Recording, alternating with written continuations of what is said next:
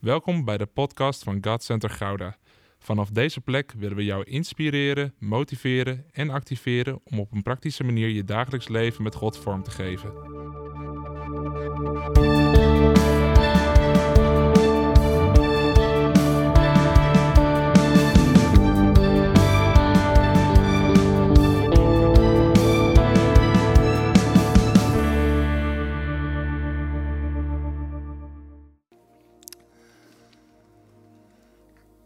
Zijn van die momenten dat je als spreker het podium oploopt en dat je denkt van ja, eigenlijk zit niemand op mij te wachten. Ik zelf ook niet, want de aanbidding is zo fijn. En het is zo heerlijk om God groot te maken dat je denkt van ah, zo niet gewoon lekker doorgaan. Maar dan heb je ook zo'n moment dat je denkt van ja, maar Heer, u heeft een woord op mijn hart gegeven. Een woord voor deze mensen op deze tijd, op deze plaats. Dus dan weet je dat het ook goed is om wel het woord in te gaan met elkaar. En uh, vandaag is Innovation hier en ze zijn hier uh, het hele weekend om als team te bouwen met elkaar. En het is eigenlijk een soort feestweekend, want dit weekend is ook hun uh, nieuwe album uitgekomen, Verwacht. Verwacht. Afgelopen vrijdag is die online gekomen en jullie gaan er straks nog wat meer over horen. En we besloten om deze hele dienst die we samen doen, we dachten dan pakken we ook dat thema, verwacht. Want het is goed om, om dan daar naartoe te bouwen. En ik dacht ook van ja, weet je, dit jaar is verwacht. Verwachting is ook wel een heel hot item.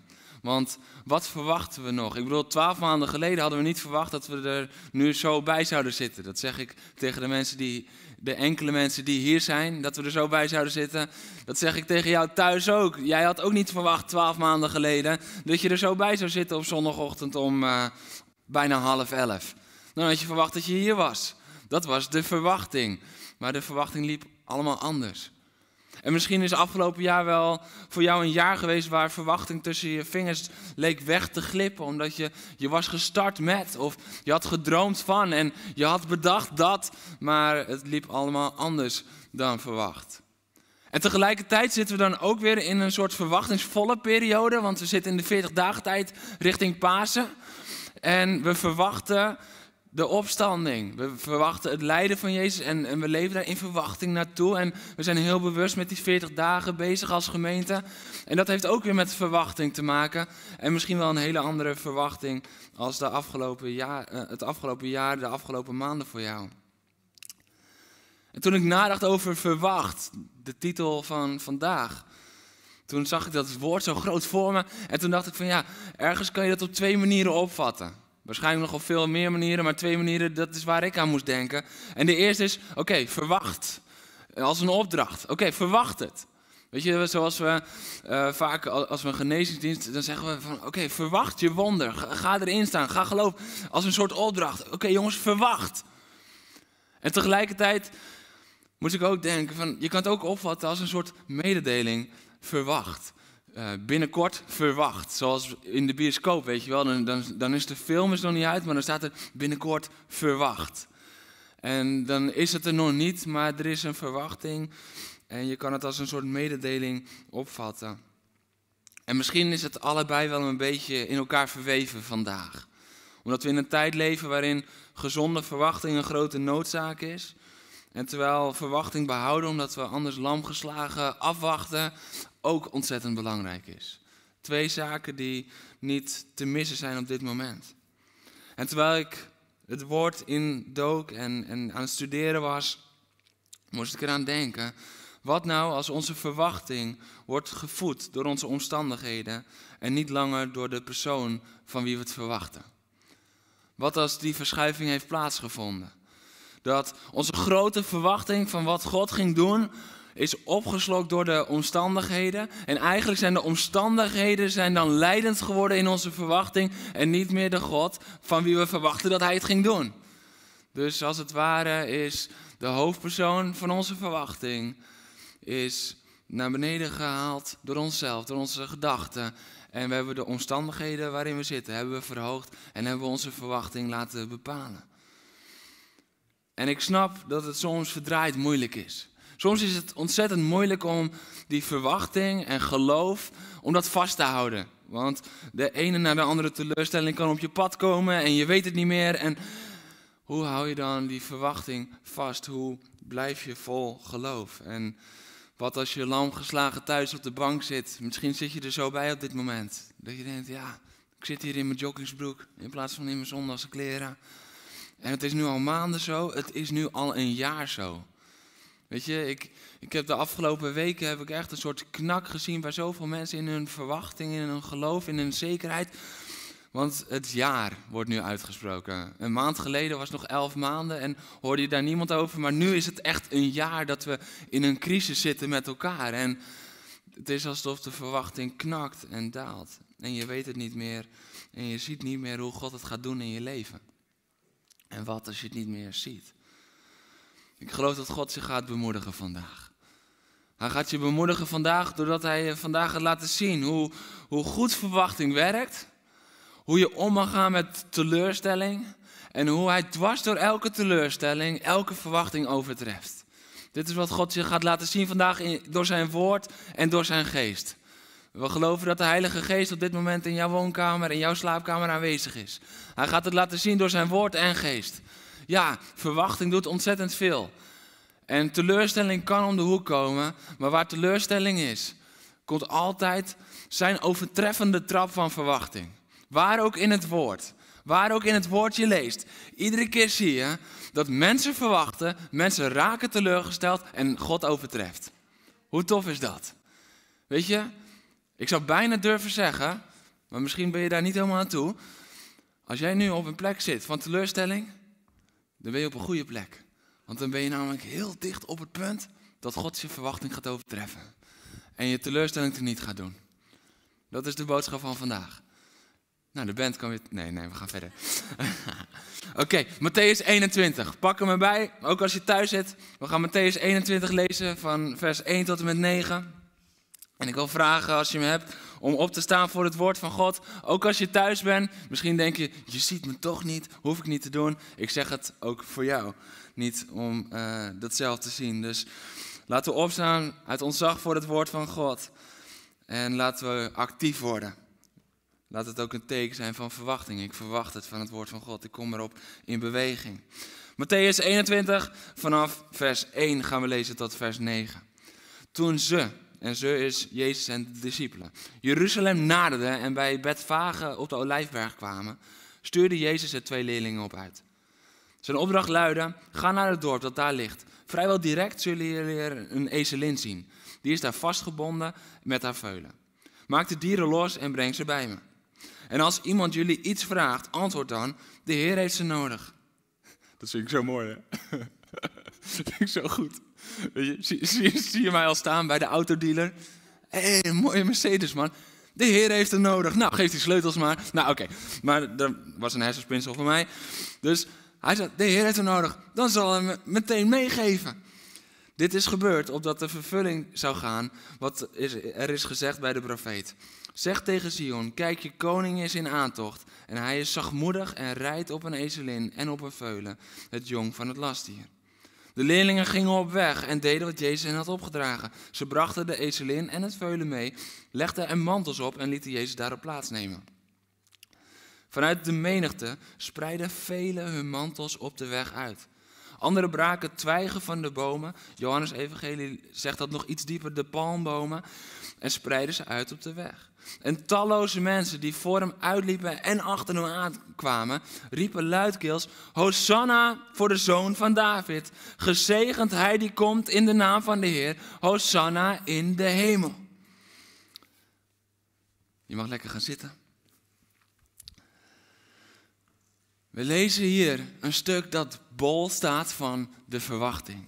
Dit stuk staat bol van de verwachting. En vandaag gaan we kijken naar wat verwachting doet, wat teleurstelling doet en wat God dwars door die teleurstelling heen doet. Want je ziet hier in dit stuk dat Jeruzalem, het is als het ware alsof er een climax bereikt wordt. Er is al lange tijd is er de Messias verwachting. De Joden verwachten dat de Messias gaat komen. En dan op het gegeven moment komt Jezus op het toneel. En Jezus is al drie jaar op het toneel. En hij doet wonderen, hij doet tekenen, hij bevrijdt, hij geneest, hij geeft onderwijs zoals ze nog nooit hebben gehoord. De mensen hangen uren aan zijn lippen. De mensen hangen zo aan zijn lippen dat ze vergeten te eten. Ze vergeten eten mee te nemen en dan vinden ze het zo krachtig, het onderwijs, zo mooi, dat ze gewoon blijven luisteren en helemaal niet druk maken over hoe het dan verder moet, of ze te laat thuiskomen. En dan zien we dat hier een climax komt. Er komt een climax en je voelt als het ware, voel je de siddering door het land gaan. Want ieder wonder dat Jezus doet, dat brengt hem een stukje, dit, zou dit de Messias zijn? Zou, dit er nou zijn? En je voelt als het ware het geroezemoes door Jeruzalem, maar ook door Israël. Want overal waar die komt, gebeuren wonderen en tekenen. Overal waar die komt, gebeurt iets. Komt iets in beweging, komen mensen in beweging, komt het geestelijke in beweging. En dan komt het op een climax. En dat is de intocht in Jeruzalem. Daar is het punt alsof de mensen weten, ja, nu weten we het zeker. Dit is de koning die beloofd is. Dit is de Messias die komt. En dan is de koning in aantocht, zoals Jesaja al heeft geprofiteerd. En hij is zachtmoedig, hij rijdt op een ezel, hij komt bevrijding brengen. En de mensen gaan uit hun dak, want dat is wat verwachting doet. Verwachting maakt dat je uit je dak kan gaan voor degene die je zo lang had verwacht. Weet je, dat, dat, dat, zie je zo vaak. Als een fan zijn favoriete sporter ontmoet. Of ze vallen helemaal stil, omdat ze helemaal wow zijn. Dat is ook een teken van verwachting. Of ze gaan helemaal uit hun dak. Of wat je bij die concerten wel eens ziet, weet je wel. Dat, dat dan de, de zanger of de zangeres doet even zo langs die handjes. En dan gaan ze allemaal zo hysterisch doen. Dat is wat verwachting doet. Je gaat vol uit je dak. En verwachting doet meer. Verwachting maakt je bereid. En dat zien we ook in dit stuk. Want de mensen doen hun mantels af en leggen het op de weg. De mensen leggen hun mantels op de weg, zodat, zodat de koning daarover kan binnenlopen. En dat is wat verwachting doet. Het maakt je bereid. Want de mantels in die tijd stonden voor je status. De mantel die jij droeg, dat, dat was de status die jij had. Kijk naar de mantel van Jozef. Kijk naar de mantel van Elia. Kijk naar de mantels van de koningen. Maar ook uh, de, de, de, mensen die in armoede, de armen, de weduwe, de weduwe, die droegen bepaalde mantels waardoor ze zichtbaar waren, waardoor ze herkenbaar waren. Het was de status die je droeg. En ze leggen de mantels af. Dus de mantel die jij draagt, laat ten diepste de identiteit zien van wie jij bent in die tijd. En dat leggen mensen af. Mensen zijn bereid. Hey, misschien had ik aanzien, maar ik ben bereid om mijn aanzien voor hem neer te leggen. Dat is wat verwachting doet. Hey, misschien voelde ik me altijd verheven, maar ik leg dat nu af en ik ben gelijk. Want waar we onze mantels samen afdoen, worden we gelijk, want er is geen verschil meer te zien. Dit is wat verwachting doet. Het maakt je bereid. En dan zien we ook nog eens dat verwachting zorgt ervoor dat je herkent om wie het gaat. Want de mensen herkenden Jezus als de Messias. En dat is ook waar die palmtakken voor staan. Palmtakken, dat staat voor de rechtvaardige koning. En ze aanbidden hem als teken van aanbidding. Zwaaien ze met de palmtakken, ze leggen op de grond. En ze geloven in wie hij is. En misschien denk je van, wat een bijzondere manier om het zo te vieren. Is dat nieuw? Nee, dat was niet nieuw. Want met palmtakken vieren ze ook al jarenlang het Loofhuttenfeest. En wat dat zo mooi is om te zien, is dat ze toen herdachten ze de 40 jaar dat God ze had beschermd in de woestijn. En ze zingen dan Hosanna. Hosanna, wat, wat ergens betekent red ons, maar het betekent ook tegelijkertijd u bent het die redt. Dus wat, wat we hier zien is, ze breken die takken af, ze leggen, het, eh, ze leggen het op de grond neer en ze zwaaien ermee. En wat ze eigenlijk als het ware doen, is ze kijken ermee terug. Dat hebben ze al, al die jaren gedaan. Maar het was al die jaren alleen terugkijken van de Heer heeft ons gered. Hij heeft, het is Hij die redt. Maar het is nu ook de uitroep naar Jezus, red ons. Ze herkennen de koning die binnenkomt. Ze hebben verwachting. En het is nu ook red ons. Dus het is niet alleen meer het terugkijken. Het is nu ook geloof en verwachting in actie. Geloof en verwachting in actie. En het derde wat verwachting doet, Dus verwachting laat je herkennen om wie het gaat. Verwachting maakt je bereid. En het derde is dat verwachting zorgt ervoor dat je volgt. Want ze gaan achter Jezus aan. Het is zo mooi. De talloze mensen. Het hele, de hele stad loopt uit als het ware. Talloze mensen, de menigte. Het gaat hier niet over een kleine erehaag van Hosanna, Hosanna. Nee, talloze mensen. Het, het, het is druk en het is chaos, want de koning komt. En ze gaan voor hem uit en ze komen achter hem aan. En dat is wat verwachting doet, want verwachting zet je in actie. Verwachting maakt dat je in beweging komt voordat je weet wat er gaat gebeuren. Verwachting maakt dat je niet wacht tot je het eerste teken krijgt, maar dat je gaat totdat je het teken krijgt. Dat is wat verwachting doet. Daarom is de kerk moet altijd in verwachting zijn. Want als we gaan wachten op het eerste teken, dan kunnen we soms heel erg lang wachten. Als wij als kerk, jij en ik zijn de kerk, als wij wachten met Jezus uitleven totdat de coronacrisis voorbij is, dan kunnen we misschien nog heel lang wachten. Dat weten we niet. Maar we zijn geroepen om in die verwachting in beweging te blijven en misschien wel in beweging weer te komen opnieuw. Want misschien is de beweging er al een tijdje uit. Dit is wat verwachting doet. Verwachting zet je in beweging. En misschien is jouw verwachting op dit moment wel ergens naar een nulpunt gedaald. God wil je verwachting herstellen vanochtend. God wil je verwachting herstellen vanochtend, want we hebben verwachting nodig. Weet je waarom? Omdat God nog precies dezelfde is. Er is geen verandering in God. Dus hoeft er geen verandering te zijn in onze verwachting. Onze verwachting is vaak zo afhankelijk van onze eigen ideeën, emoties, omstandigheden.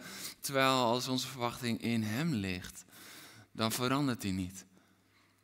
En dat zien we ook.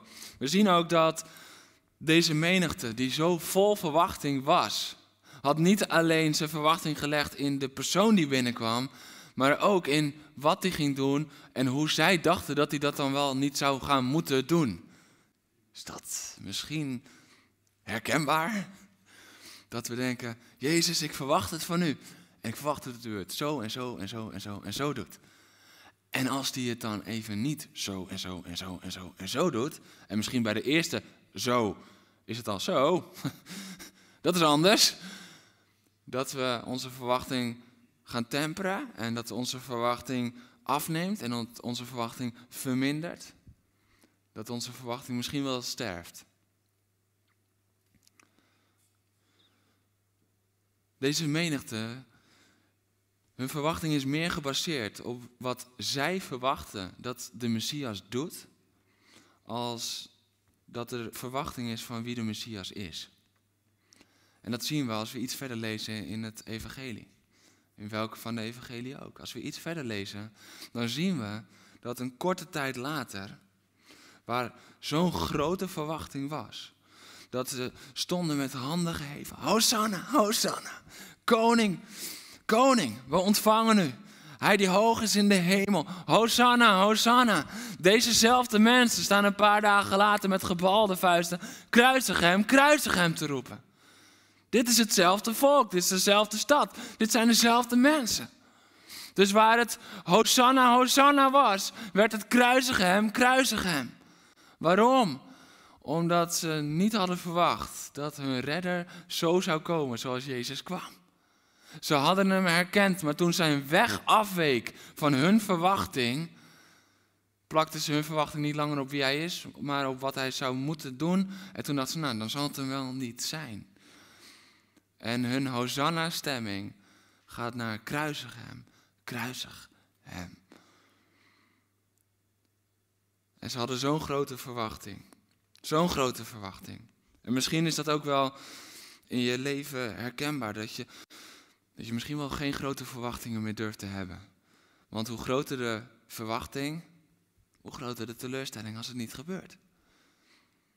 En beter heb ik dan maar niet, niet zoveel verwachting. Beter ach, droom ik dan maar klein. Beter verwacht ik dan maar niet te veel van Hem voor in mijn leven. Want het doet zo'n pijn als ik teleurgesteld word. Derde gedeelte van deze boodschap is hoe God door de teleurstelling heen jouw verwachtingen overtreft. Dus beter gaan we weer leren wel grote verwachtingen te hebben. Ook al kan het soms even pijn doen. Ook al is de teleurstelling inderdaad soms daar. Want de mensen waren teleurgesteld.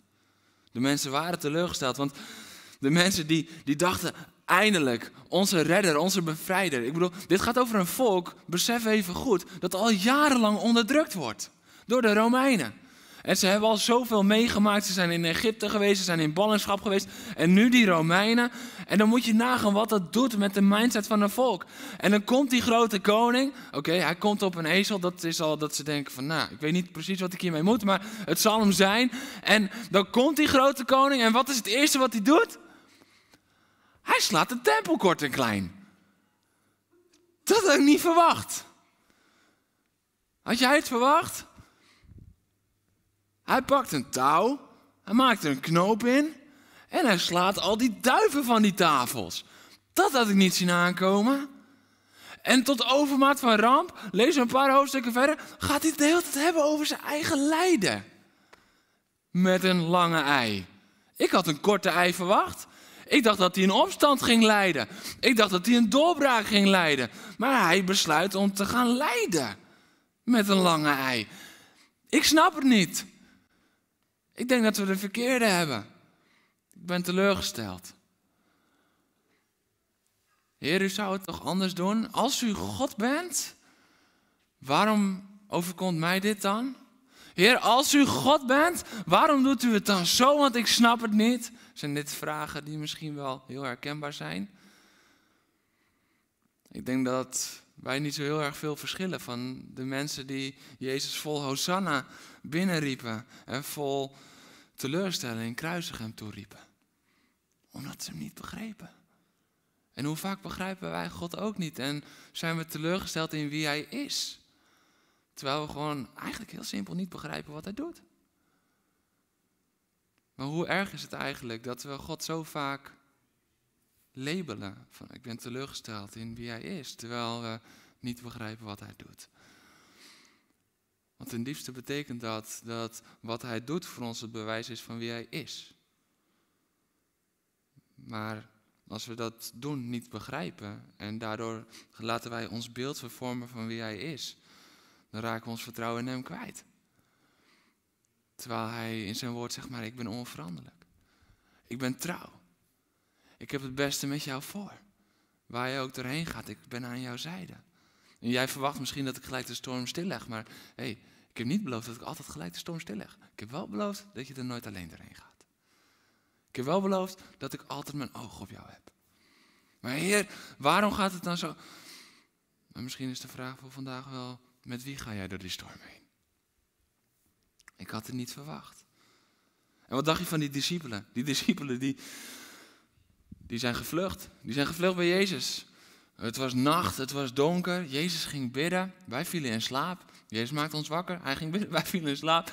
En toen kwamen al die fakkels. En, en, en, en er kwamen soldaten. En de priesters. En Judas kwam, die verrader. Die verrader. Hij gaf hem een kus. Ik vluchtte weg. Maar hij gaf hem een kus. En nu zit ik hier met, met mijn vrienden. Ja, we hebben ons leven opgegeven. We hebben onze netten achter ons gelaten. Lekker dan, Jezus. Ik heb alles achtergelaten. Lekker dan. Ik ben teleurgesteld, Jezus. Ja, ik heb mijn baan heb ik afgezegd. Ik heb mijn bedrijf opgezegd, want ik ging achter u aan. Maar alles is anders. Ik snap het niet. Lekker dan. Wat moet ik hiermee, Jezus? U sprak zulke mooie woorden, maar ik begrijp het wat moet ik hiermee? En ze zitten in een teleurstelling. Ze hebben gezien hoe hun rabbi, hun meester, hun leraar, na drie jaar samen hebben op, uh, opgetrokken. Hing die daar aan een kruis. Geslagen, bespot, bespuugd, vernederd, verlaten, naakt, gestorven. En elke verwachting die ze hadden, stierf daar met Jezus aan het kruis. Elke verwachting, toen hij zei, het is volbracht, en hij zijn laatste adem uitblies, was het alsof de laatste verwachting, de laatste adem van die verwachting, uitgeblazen werd in het leven van de discipelen. Ze zijn bij elkaar, ze snappen er niks van. Ze troosten elkaar een beetje, praten elkaar een beetje moed in. En zijn plan aan het maken om maar weer terug te gaan naar het oude. Want hoe zit dit nou? En hoe vaak is dat bij jou en mij ook niet zo? Dat op het moment dat onze collega wel die promotie krijgt en wij niet. En we denken van, hé maar heer, u had toch gesproken over werk en voorziening. En hoe zit dat nou? Of we snappen niet dat onze teamgenoot wel hoger mag spelen en, en wij niet. Dat die wel aanvoerder wordt gemaakt en wij niet. Dat die ander wel in één keer geneest en wij niet. En we zitten een beetje zoals die discipelen, teleurgesteld. En dan komt de vraag om de hoek kijken. En weet je, zeg niet vaak dat je alles mag vergeten. Mag je eigenlijk ook niet. Maar stel dat je alles vergeet van vanochtend, onthoud deze vraag. Onthoud deze vraag. Vertrouw je op wat hij doet of vertrouw je op wie hij is? Vertrouw je op wat hij doet of vertrouw je op wie hij is? Want als je je vertrouwen hebt gesteld op wat hij doet en wat hij doet begrijp je niet meer, dan loopt je vertrouwen een breuk op. Weet je, Prediker 3, vers 11 zegt dat God heeft alle dingen heel bewust in de tijd geplaatst. Hij maakt geen fouten. En dan zegt hij ook, en hij heeft ons er inzicht in gegeven. Oké, dan zeggen we glorie, halleluja. Toch? Dan, worden we enthousiast van, oh, dus ik, ik krijg inzicht, dus dan zou ik eigenlijk zou ik alles wat hij doet moeten begrijpen. Maar dan zegt hij erachteraan, maar jullie zullen niet altijd alles kunnen doorgronden. En waar ons de, doorgronden tekort schiet, waar we hem niet kunnen doorgronden, daar is het nodig dat we ons vertrouwen en onze verwachting stellen in wie hij is en niet wat hij doet. Want dat wordt heel fragiel. Want dat begrijpen we niet altijd. Zoals de discipelen daar zitten. Hij had het ze uitgelegd, maar ze begrepen hem niet. Hij had het ze verteld, maar ze begrepen hem niet. Hij had ook gezegd, hè, in drie dagen zal ik de tempel weer opbouwen. Maar ze hadden het niet begrepen. Hij had gezegd, dit is de weg hoe ik zal gaan, maar ze hadden het niet gepakt. Maar gelukkig overtreft hij elke verwachting. Want de teleurstelling van vrijdag wordt de overwinning op zondag. En na vrijdag komt altijd de zondag. Want vrijdag is niet het einde. Vrijdag is het middel om tot zondag te komen. Zonder vrijdag geen zondag. Wow. Zonder teleurstelling misschien wel geen overtreffing van je verwachting. hey, maar wacht eens even, als God zo werkt, dan zou het dus zo kunnen zijn dat jouw teleurstelling misschien wel Gods weg is naar een grotere overwinning. Wauw. Jouw teleurstelling is Gods weg naar een grotere overwinning.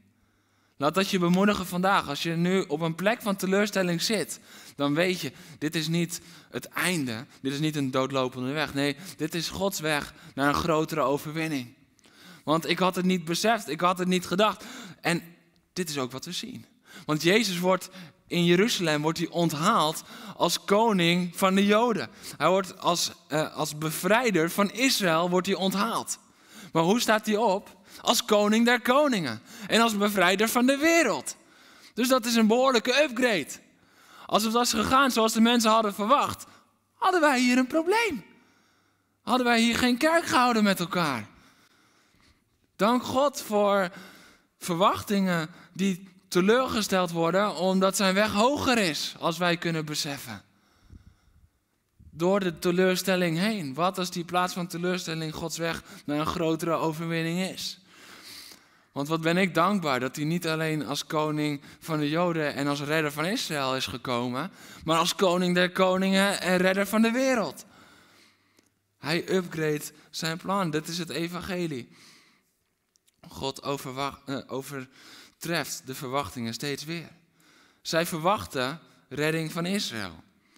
Maar Jezus zegt in Matthäus 28, mij is alle macht gegeven in de hemel en hier op aarde.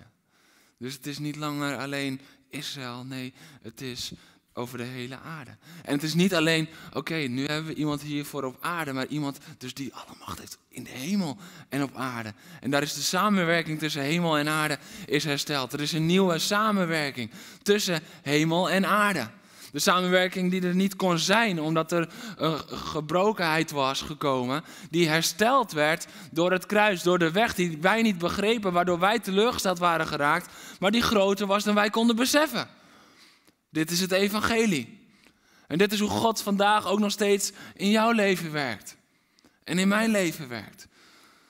Want wat nou als de opleiding waarvoor je wordt afgewezen ervoor zorgt dat je wel op je bestemming komt? En anders was je daar niet gekomen. Wat nou als die promotie die je niet hebt gekregen op je werk ervoor zorgt dat je op een betere positie gaat komen die beter is voor jou? Wat mensen misschien niet gelijk begrijpen, wat jij misschien niet gelijk begrijpt, maar wat beter is voor jouw gezin, beter is voor jouw leven, beter is voor jouw omgeving. Wat nou als de afwijzing van die jongen of meid de grootste zegen van je leven is geweest, omdat je anders nu niet zo gelukkig getrouwd naast iemand op de bank had gezeten? Of wat nou als de afwijzing die je misschien dit weekend of vorig weekend of afgelopen maand hebt gekregen, de grootste zegen is in je leven, terwijl je het nu nog niet helemaal beseft, want nu ben je nog alleen. Maar over drie jaar zit jij wel naast iemand en anders zou je daar niet zitten over drie jaar. Durf je door de teleurstelling heen nu al te geloven dat God je verwachting gaat overtreffen? Jouw gestorven verwachting betekent niet dat Gods weg doodlopend was. Het laat alleen zien dat wij niet inzien hoe zijn weg gaat. Hij gaat door. Hij gaat er dwars doorheen. En wij vragen elkaar vaak, wat verwacht jij? Maar ik geloof dat het tijd is voor een nieuwe vraag. Weet je, aan het begin van een kamp dan vragen, wat, wat is je verwachting? Of aan een nieuw jaar dan vragen, wat is je verwachting? Maar misschien wordt het tijd dat we gaan vragen, in wie is jouw verwachting?